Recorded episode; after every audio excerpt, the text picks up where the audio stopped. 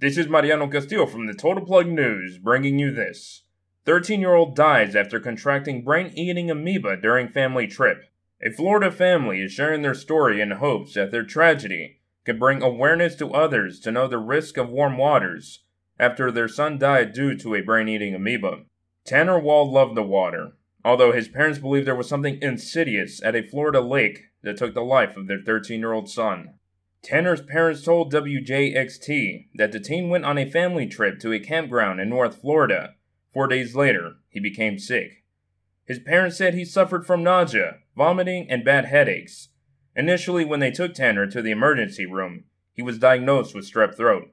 However, his parents were convinced it was something worse. The 13 year old boy was taken to UF Health in Gainesville, where he was put on a ventilator and doctors made the discovery that he had the parasitic amoeba.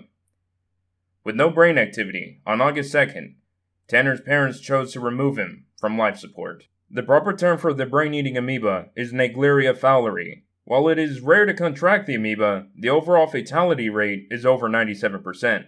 It is only found in fresh water, whether it's lakes, rivers, ponds, untreated well water, etc., as it cannot survive salty environments. Also, the only way to contract it is up the nose. From there, it travels upwards and then begins to feed off the brain tissue. Please, if you decide to go swimming into fresh water, make sure that 1. it is treated, or 2. be careful and take safety precautions, like wearing nose plugs. Thank you for tuning in to the Total Plug News.